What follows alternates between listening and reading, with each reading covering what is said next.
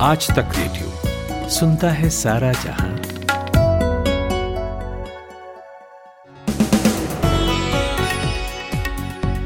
नमस्कार, आदाब, मेरा नाम है जमशेद कमर सिद्दीकी और आप सुन रहे हैं आज तक रेडियो पर daily evening news analysis podcast दिन भर। तारीख है 18 अगस्त, दिन है बुधवार और बिना लाग लपेट के सीधे आपको बताता हूँ कि आज किन खबरों पर हम बात करने वाले हैं। तो सबसे पहले बात होगी अफ़गानिस्तान में तालिबान के कब्जे के बारे में। कौन बनेगा अफ़गानिस्तान का नया राष्ट्रपति और इसका असर भारत के संदर्भ में क्या होगा, बताएँगे आपको। उसके बाद जानेंगे कि क्या भारत को मिलेगी पहली महिला सीजेआई यानी chief justice of India. Collegium में नौ नामों के लिए सुप्रीम कोर्ट से सहमति मिल गई है। इसकी प्रक्रिया क्या होती है? आपको बताएँगे। और उसके बाद लेंगे गंगा नदी का हाल, क्योंकि इलाहाबाद हाईकोर्ट ने गंगा को दुनिया की सबसे प्रदूषित नदी में से एक बताया है। जानेंगे एक्सपर्ट से कि सरकार ने अब तक कितना काम किया है और क्यों उसका असर नहीं दिखता। आखिर में चलेंगे बियर और बुल्स की दुनिया में और जानेंगे कि शेयर बाज़ार ने कौन सा नया रिकॉर्ड बनाया है, निवेशकों के लिए कौन सी अच्छी खबर है, सब कुछ बताएँगे आपको, लेकिन पहले चलते हैं प्रतीक वाघमारे के पास और जानते हैं आज की बड़ी हेडलाइंस सुप्रीम कोर्ट ने एक अंतरिम आदेश में महिलाओं को 5 सितंबर को होने वाली नेशनल डिफेंस एकेडमी में प्रवेश परीक्षा में शामिल होने की अनुमति दी है। कोर्ट ने भारतीय सेना को उसकी भेदभावपूर्ण नीतियों के लिए फटकार भी लगाई और इसे जेंडर डिस्क्रिमिनेशन बताया है। वहीं मद्रास हाई कोर्ट ने केंद्र को दिशा निर्देश दिए हैं कि सरकार सीबीआई की स्वतंत्र रूप से कार्य प्रणाली सुनिश्चित करे। इसी टिप्पणी में कोर्ट ने कहा कि पिंजरे से तोते, यानी सीबीआई को आज़ाद करिए। कांग्रेस नेता रणदीप सुरजेवाला ने मेघालय के हालातों की तुलना अफ़गानिस्तान से करते हुए आरोप लगाया है कि प्रधानमंत्री और गृहमंत्री देश की आंतरिक सुरक्षा के साथ खिलवाड़ कर रहे हैं। उन्होंने कहा, नॉर्थ ईस्ट के राज्यों में लगातार हिंसा हो रही है, जिसको दिखाया नहीं जा रहा। उत्तर प्रदेश में एक सितंबर से कक्षा एक से पाँच तक के लिए स्कूलों में ऑफलाइन क्लासेस शुरू होंगी। सरकार ने इसे लेकर गाइडलाइंस जारी कर दी है। वहीं कक्षा छह से आठ तक के लिए 23 अगस्त से फ़िज़िकल क्लासेस के निर्देश दिए गए हैं। बॉलीवुड अभिनेत्री कंगना रनौत का इंस्टाग्राम अकाउंट हैक हो गया है। कंगना का कहना है कि तालिबान पर पोस्ट करने के बाद ही ऐसा हुआ और ये अंतर्राष्ट्रीय षड्यंत्र है। अफ़गानिस्तान पर कब्जे के बाद तालिबान अब सरकार बनाने की ओर बढ़ चुका है। इसी सिलसिले में आज तालिबानी नेताओं ने अफ़गानिस्तान के पूर्व राष्ट्रपति हामिद करजई से मुलाकात की है। और इंग्लैंड के खिलाफ टेस्ट में शतक जमाने के बाद के राहुल को आईसीसी रैंकिंग में ज़बरदस्त फ़ायदा हुआ है। वो अब सैतीसवें पायदान पर पहुँच गए हैं। पिछले हफ़्ते राहुल छप्पनवे स्थान पर थे। आप सुन रहे हैं आज तक रेडियो। अफ़गानिस्तान पर तालिबान का कब्जा। इस एक घटना को देखने के मायने हर किसी के लिए अलग अलग हैं।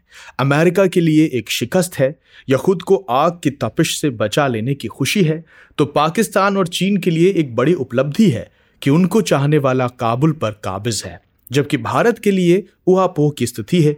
लेकिन एक और कहानी रची जा रही है और वो है तालिबान के इस कब्जे को मान्यता देने की।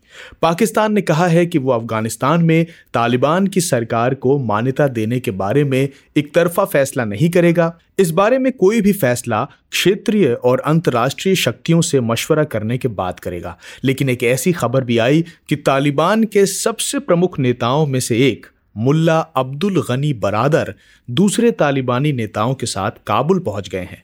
अटकलें हैं कि वो तालिबान की ओर से देश के राष्ट्रपति बन सकते हैं। लेकिन बात इतनी भर नहीं है। इस बीच उपराष्ट्रपति अमरुल्ला सालेह ने खुद को देश का कार्यवाहक राष्ट्रपति घोषित कर दिया है और तालिबान से लड़ने का ऐलान भी किया है। लेकिन उनके बयान और दावों में क्या पेच हैं, वो हम आपको बताएँगे। लेकिन उससे पहले ये कि आखिर मुल्ला अब्दुल गनी बरादर कौन है?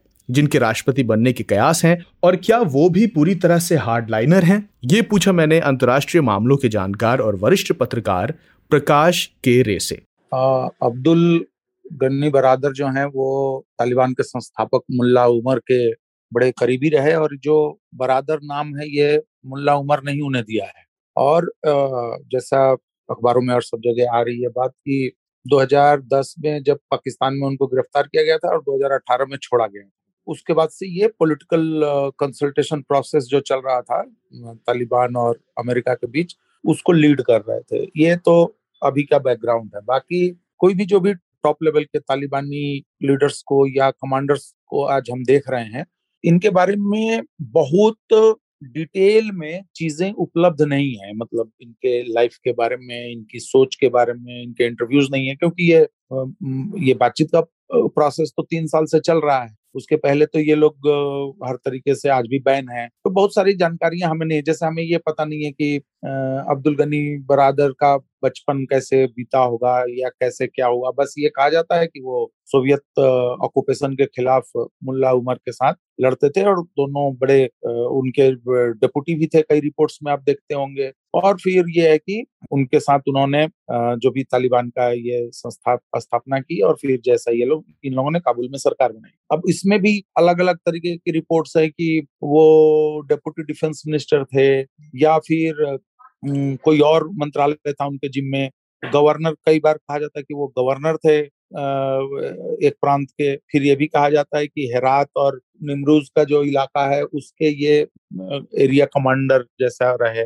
कई तरीके का हमारे पास इंफॉर्मेशन है। ये भी इंफॉर्मेशन इसके बारे में भी नहीं है। अलग अलग दावे हैं कि 2010 में जब पाकिस्तान में इनको पकड़ा गया था आईएसआई ने जब पकड़ा था तो उसमें सीआईए की क्या भूमिका थी? क्या सीआईए ने उनको इंटेलिजेंस दिया था? या वो भी साथ में थे? जो भी इस तर, जो भी वो घटना हुई। उसके बाद जब उनको 2018 में रिहा किया गया तो उसके बारे में ये कहा जा सकता है कि खलीलजाद ने खुद कहा है जो अमेरिकी प्रतिनिधि हैं इन सारे इस पूरे प्रोसेस में उन्होंने कहा था कि हमारे कहने पे, मैंने अमेरिका के कहने पे इनको छोड़ा गया। तो ये मोटा मोटी हम जानते हैं, लेकिन ये ज़रूर है कि बहुत पहले से कहा जा रहा है कि ये अपने विचारों में ये ऑब्वियसली अब तालिबान से हैं तो जो उनकी सोच है, जो उनकी आइडियोलॉजी है, उस और शुरुआत से जब ये संस्थापक हैं तो ऑब्वियसली वो विचारधारा इनमें होगी। लेकिन कुल मिला के ये कहा जा सकता है कि राजनीतिक रूप से ये बहुत सारे जो तालिबान के बारे में हमारी आम फैम समझ है, उससे थोड़ा अलग हटके ये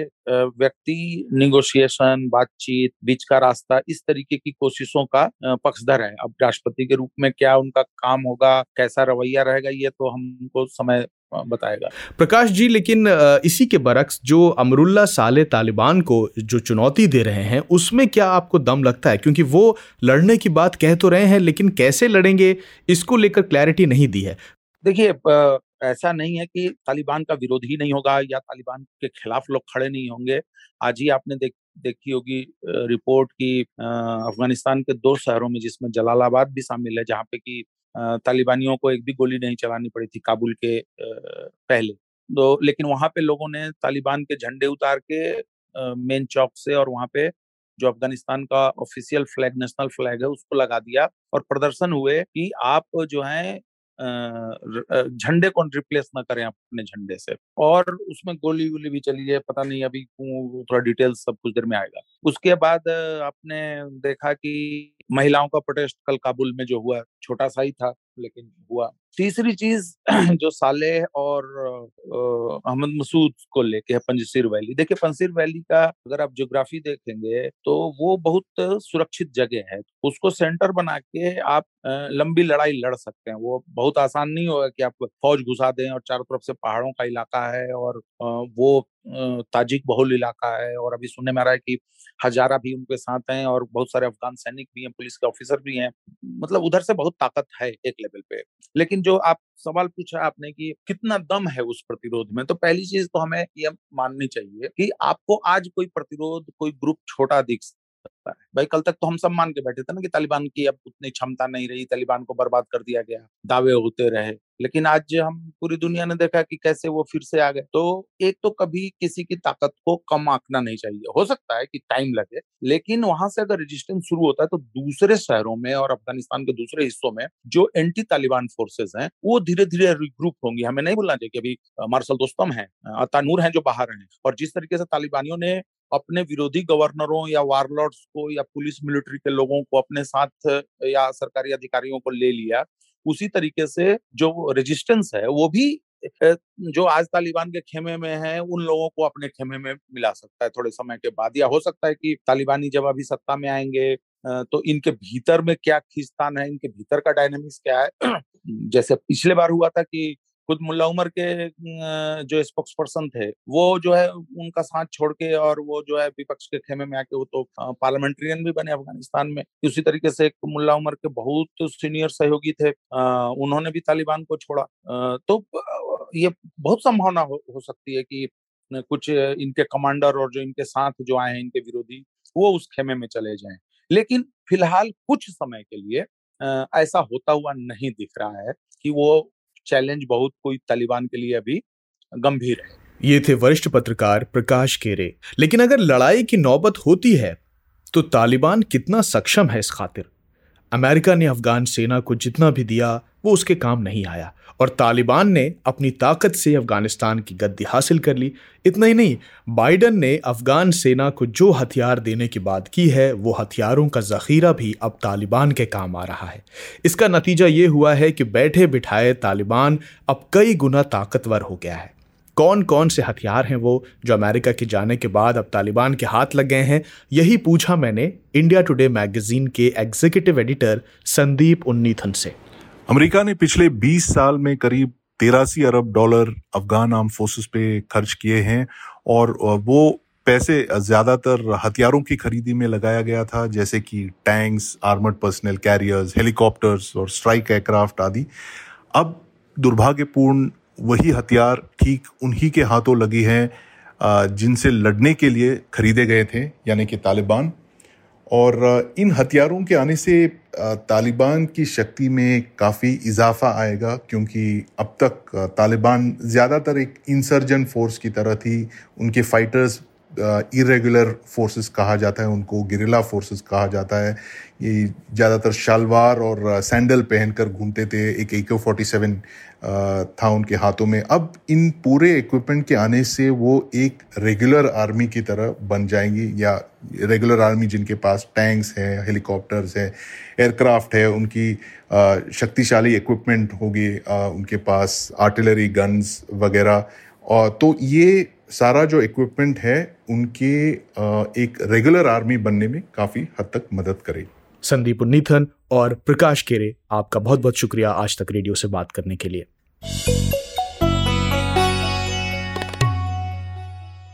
भारत के मुख्य न्यायाधीश एन वी रमन्ना की अध्यक्षता में सुप्रीम कोर्ट कॉलेजियम ने सुप्रीम कोर्ट के लिए नौ जजों के नाम सुझाए हैं।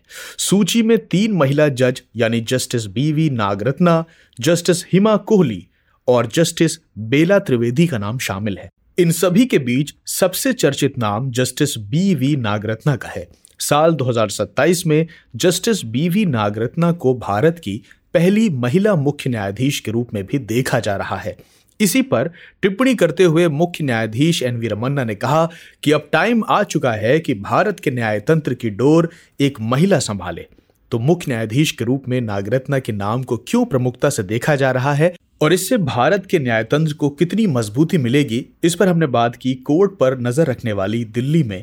आज तक रेडियो रिपोर्टर अनीशा माथुर से। देखिए, फ़िलहाल जो अभी सूत्रों के हवाले से खबर आई है, वो ये है कि नौ लोगों के नाम जो है सुप्रीम कोर्ट का कोलिजियम रेकमेंड कर सकता है सरकार को कि इन लोगों को आप सुप्रीम कोर्ट का जज बनाइए। और उनमें से एक नाम है जस्टिस बीवी नागरत्ना का, जो कि अभी फ़िलहाल कर्नाटक हाईकोर्ट की जज हैं। अब इनके नाम को लेकर इतनी बात इसलिए उठ रही है? क्योंकि अगर जस्टिस नागरत्ना को अभी इस लॉट में जज बनाया जाता है सुप्रीम कोर्ट का तो पूरी चांस ये पूरा चांस ये है कि 2027 में वो कुछ दिनों के लिए भारत की पहली महिला चीफ जस्टिस बनेंगी।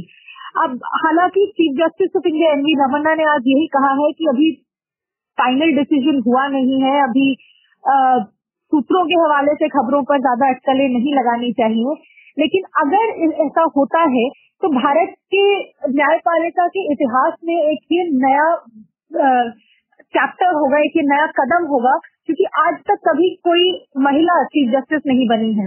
और जस्टिस नागरत्ना के अलावा भी दो और लेडी जजेस हैं जिनके नाम सामने आए हैं अनिशा कॉलेजियम ने नौ नामों को शामिल करने के लिए सहमति बनाई है। इस पूरी प्रक्रिया को कैसे अंजाम दिया जाता है? देखिए अभी जो बात आ, आई है वो ये है कि कॉलेजियम ने अभी नौ नाम सुझाए हैं जिनका जिनकी रिकमेंडेशन सरकार को जाएगी।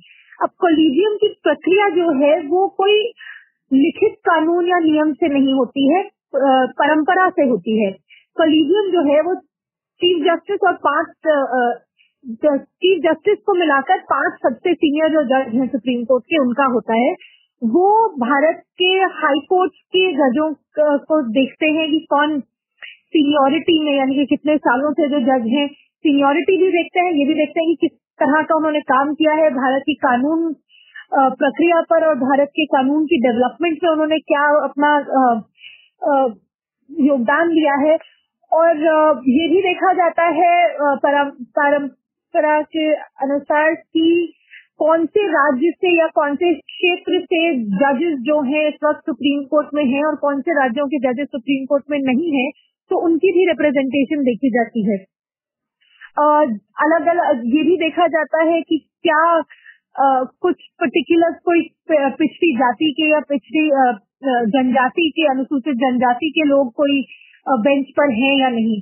तो ये सब मापदंड देखने के बाद सुप्रीम कोर्ट का कोलिजियम जो है, वो अपनी रिकमेंडेशन देता है। वो कई बार ये भी होता है कि जो सुप्रीम कोर्ट के जज और भी जो जज हैं, जो कि उसी हाई कोर्ट में काम कर चुके हैं, जहाँ से किसी को लाया जाना है, उनसे भी राय ली जाती है कि आपको इनके बारे में आपकी क्या राय है।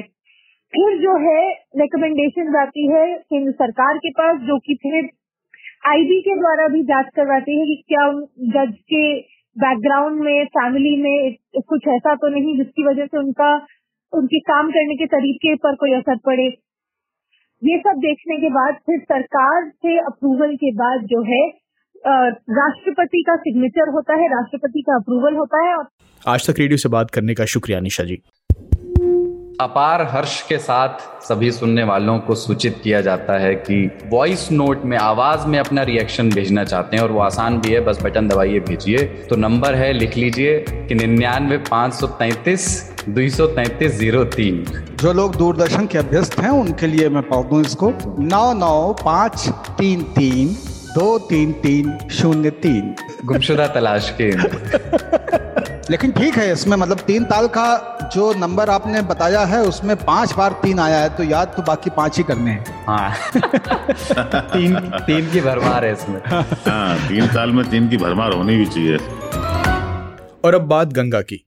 गंगा दुनिया की सबसे प्रदूषित नदियों में से एक है। ये बात कोई नई नहीं है जो कही गई हो। लेकिन एक बार फिर से इलाहाबाद हाईकोर्ट ने इसे दोहराया है।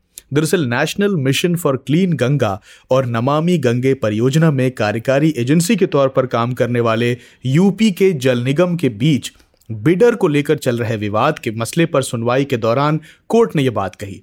तो पहले विवाद समझ लीजिए। विवाद यह है कि गंगा के सहायक नदी गोमती को साफ़ कराने के लिए आठ बिडर्स ने बोली लगाई थी, लेकिन यूपी जल निगम ने बिना एनएमसीजी से सलाह लिए सात बिडर्स को रद्द कर दिया। उसमें से एक बिडर याचिकाकर्ता का भी था। बाद में एनएमसीजी ने यूपी जल निगम से उस ऑर्डर को रद्द करने को कहा और फिर खुद सभी बिडर्स को परखा और यूपी जल निगम का जो बिडर था, उसके अलावा दो और को ठीक पाया। लेकिन याचिकाकर्ता ने कहा है कि एनएमसीजी ने यूपी जल निगम को उस आदेश को खारिज करने को ज़रूर कहा, लेकिन उसे प्रभावी कभी नहीं किया। इसी वजह से ये याचिका दायर की गई है और इसी पर सुनवाई करते हुए कोर्ट ने कहा कि गंगा देश की जीवन रेखा है, एक बड़ी आबादी को जीविका देती है, पूजा की जाती है इसकी, और इन सब के बावजूद समय के साथ नदी प्रदूषित हो गई है। अध्ययनों के मुताबिक ये दुनिया की सबसे प्रदूषित नदियों में से एक है।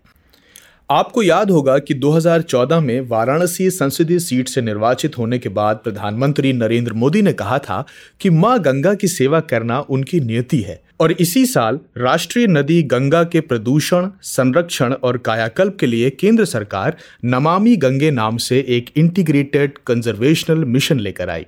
अभी राज्यसभा में 26 जुलाई को जल शक्ति मंत्री गजेंद्र सिंह शेखावत ने बताया कि इसके तहत अस्सी करोड़ रुपए की स्वीकृति लागत से कुल तीन सौ छियालीस परियोजनाएँ शुरू हुई हैं, जिनमें से एक सौ अट्ठावन परियोजनाएँ पूरी कर ली गई हैं। लेकिन इस सब के बावजूद भी अगर कोर्ट को ऐसी टिप्पणी करनी पड़े तो जमीनी हकीकत पर सवाल उठाना लाजमी है। मैंने बात की हिमांशु ठक्कर से, जो South Asia network for dams, rivers and people में कोऑर्डिनेटर हैं। हिमांशु जी, मौजूदा सरकार के अब तक गंगा की सफ़ाई के लिए चलाए जा रहे जो भी प्रोजेक्ट्स हैं, कितना कर सकी है वो आपके नज़रिए से? और क्या कुछ सुधार दिखता है ज़मीन पर? देखो, मौजूदा सरकार ने जो किया है, उसमें जो, उनका जो मकसद है कि नदी को पुनर्जीवित करना। लेकिन नदी को पुनर्जीवित करने के कई पहलू है। जैसे आप सीढ़ी चढ़ते हैं तो सब पहले आपको सबसे पहले स्टेप पे जाना पड़ता है, फिर दूसरे स्टेप पे, उसके बाद ही जा सकते हैं।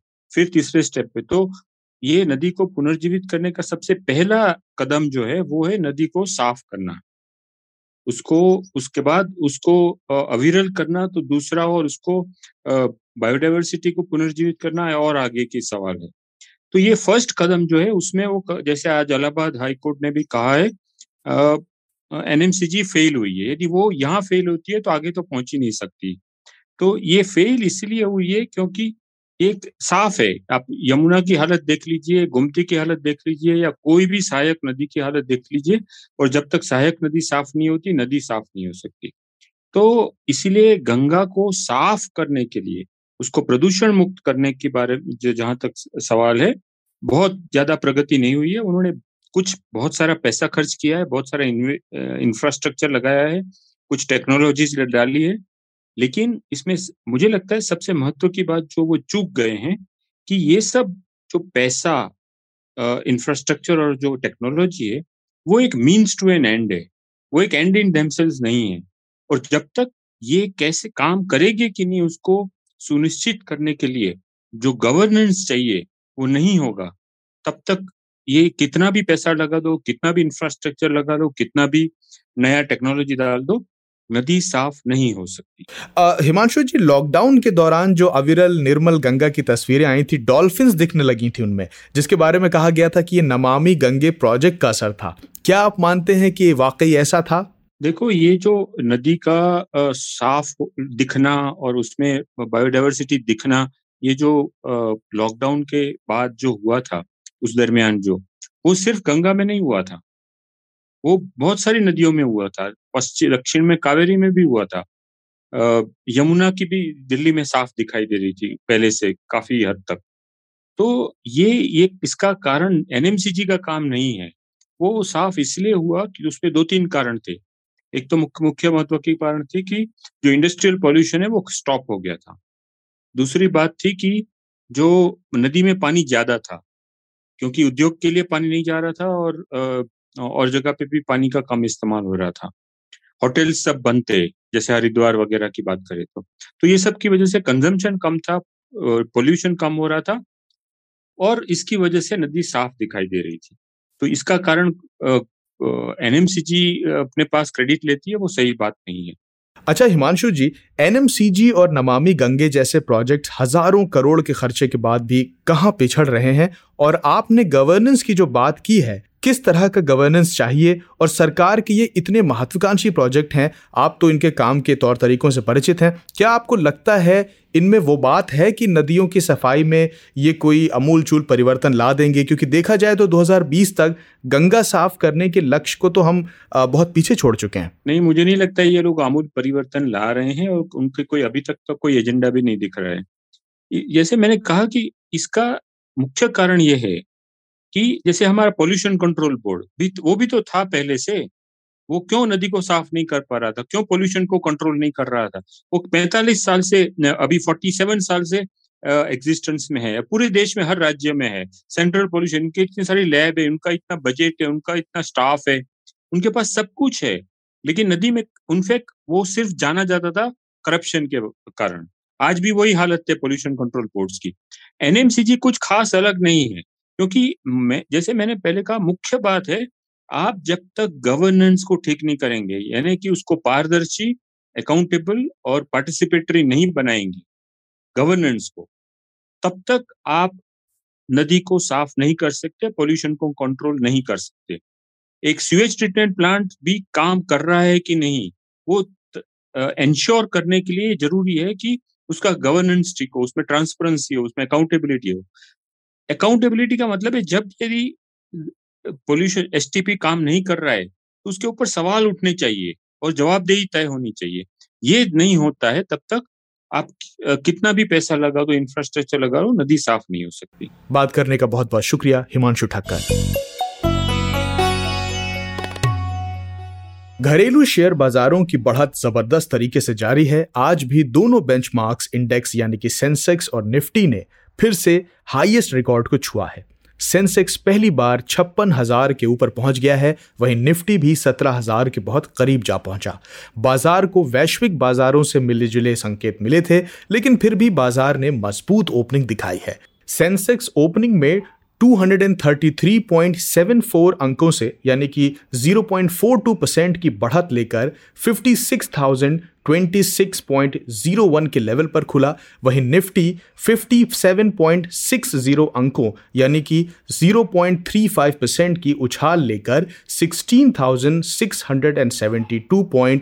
टू ज़ीरो के रिकॉर्ड हाई पर खुला आज ओपनिंग के साथ ही सबसे ज़्यादा तेज़ी H D F C H D F C bank Reliance Industries Hindustan Unilever और एशियन पेंट्स में देखी गई, हालाँकि कंपनियों के शेयर धड़ाम भी हुए, जैसे कि इंडस इंड बैंक, मारुति और आईसीआईसीआई बैंक के शेयर्स में गिरावट दिखी। बहरहाल, सेंसेक्स के रिकॉर्ड स्तर पर इस बढ़ोतरी के क्या क्या कारण रहे और खासकर एच के शेयर्स में तेज़ी की क्या क्या वजह रही, इस पर हमने बात की इंडिया टुडे की हिंदी मैगजीन में एसोसिएट एडिटर और मार्केट एक्सपर्ट शुभम शंखधर से। जी, भारतीय शेयर बाज़ार शुरुआत के कारोबार में अच्छी चाल दिखाने के बाद अगर हम देखें तो लंच के बाद से या सेकंड हाफ़ में अगर आप देखें तो वहाँ पे प्रॉफिट बुकिंग देखने को मिली। सेंसेक्स जो मुख्य सूचकांक है भारतीय शेयर बाज़ार का उसने छप्पन का उच्चतम स्तर छुआ। ये अब तक का सर्वोच्च स्तर, यानी कि रिकॉर्ड हाई बनाने के बाद वहाँ से हमने कुछ प्रॉफिट बुकिंग देखी और फाइनली जो सेंसेक्स सेटल हुआ वो पचपन के स्तर पर हुआ। तो करीब रिकॉर्ड स्तर छूने के बाद एक अंकों की गिरावट के साथ सेंसेक्स बंद हुआ।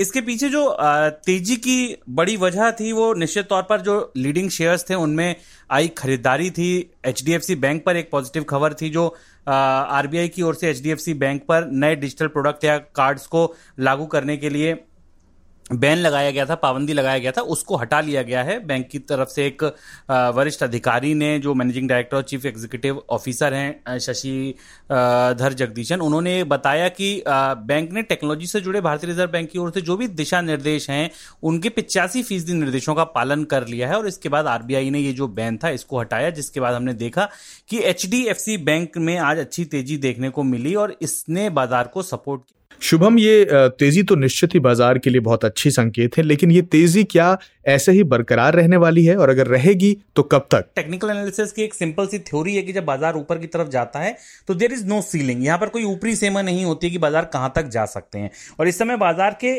चलने के या चढ़ने के पीछे जो वजह है, वो कहीं ना कहीं इकोनॉमी से जुड़ी नहीं है या वो किसी खबर से जुड़ी नहीं है, बल्कि वो लिक्विडिटी पर बेस्ड है। नया इन्वेस्टमेंट आ रहा है, लगातार आप देखिए, चाहे वो रिटेल इन्वेस्टर हो, चाहे वो म्यूचुअल फंड्स के माध्यम से हो, लगातार बाज़ार में बाइंग आ रही है लिक्विडिटी बनी हुई है और शेयरों में खरीदारी की जा रही है। यही कारण है कि जो बाज़ार में तेज़ी से आईपीओ आ रहे हैं, उनको भी अच्छा रिस्पांस मिल रहा है और बाज़ार में तेज़ी जा रही है। विक्स इंडेक्स अभी ये दिखा रहा है कि बाज़ार में किसी तरीके का कोई बड़ा उतार चढ़ाव देखने को नहीं मिलेगा। तो ये वजह है कि जो बाज़ार में तेज़ी है, इसको फ़िलहाल शॉर्ट टर्म में या नियर टर्म में किसी बड़े गिरावट के संकेत अभी बाज़ार के विशेषज्ञ नहीं देख रहे हैं। खैर, बाज़ार की सुछाल के अलावा एक काम की सूचना और है। कई त्योहारों के मद्देनजर कल से बैंक चार पाँच दिन की छुट्टी पर रहेंगे। तो कल यानी कि 19 अगस्त को मुहर्रम है 20 अगस्त को ओणम है, जो कि दक्षिण भारत का एक प्रमुख त्योहार है। इसी तरह 21 को थिरुओणम है और 22 को रविवार है। तो हालाँकि त्योहारों की ये छुट्टियाँ स्थानीय स्तर पर ही लागू हैं। क्योंकि लोकेलिटी के हिसाब से ही त्यौहार हैं और उसी के आधार पर छुट्टियाँ होने की गुंजाइश है। तो अगर आपको बैंक में कोई ज़रूरी काम है तो घर से निकलने से पहले एक बार फ़ोन करके पता ज़रूर कर लीजिए कि बैंक में काम हो रहा है या नहीं।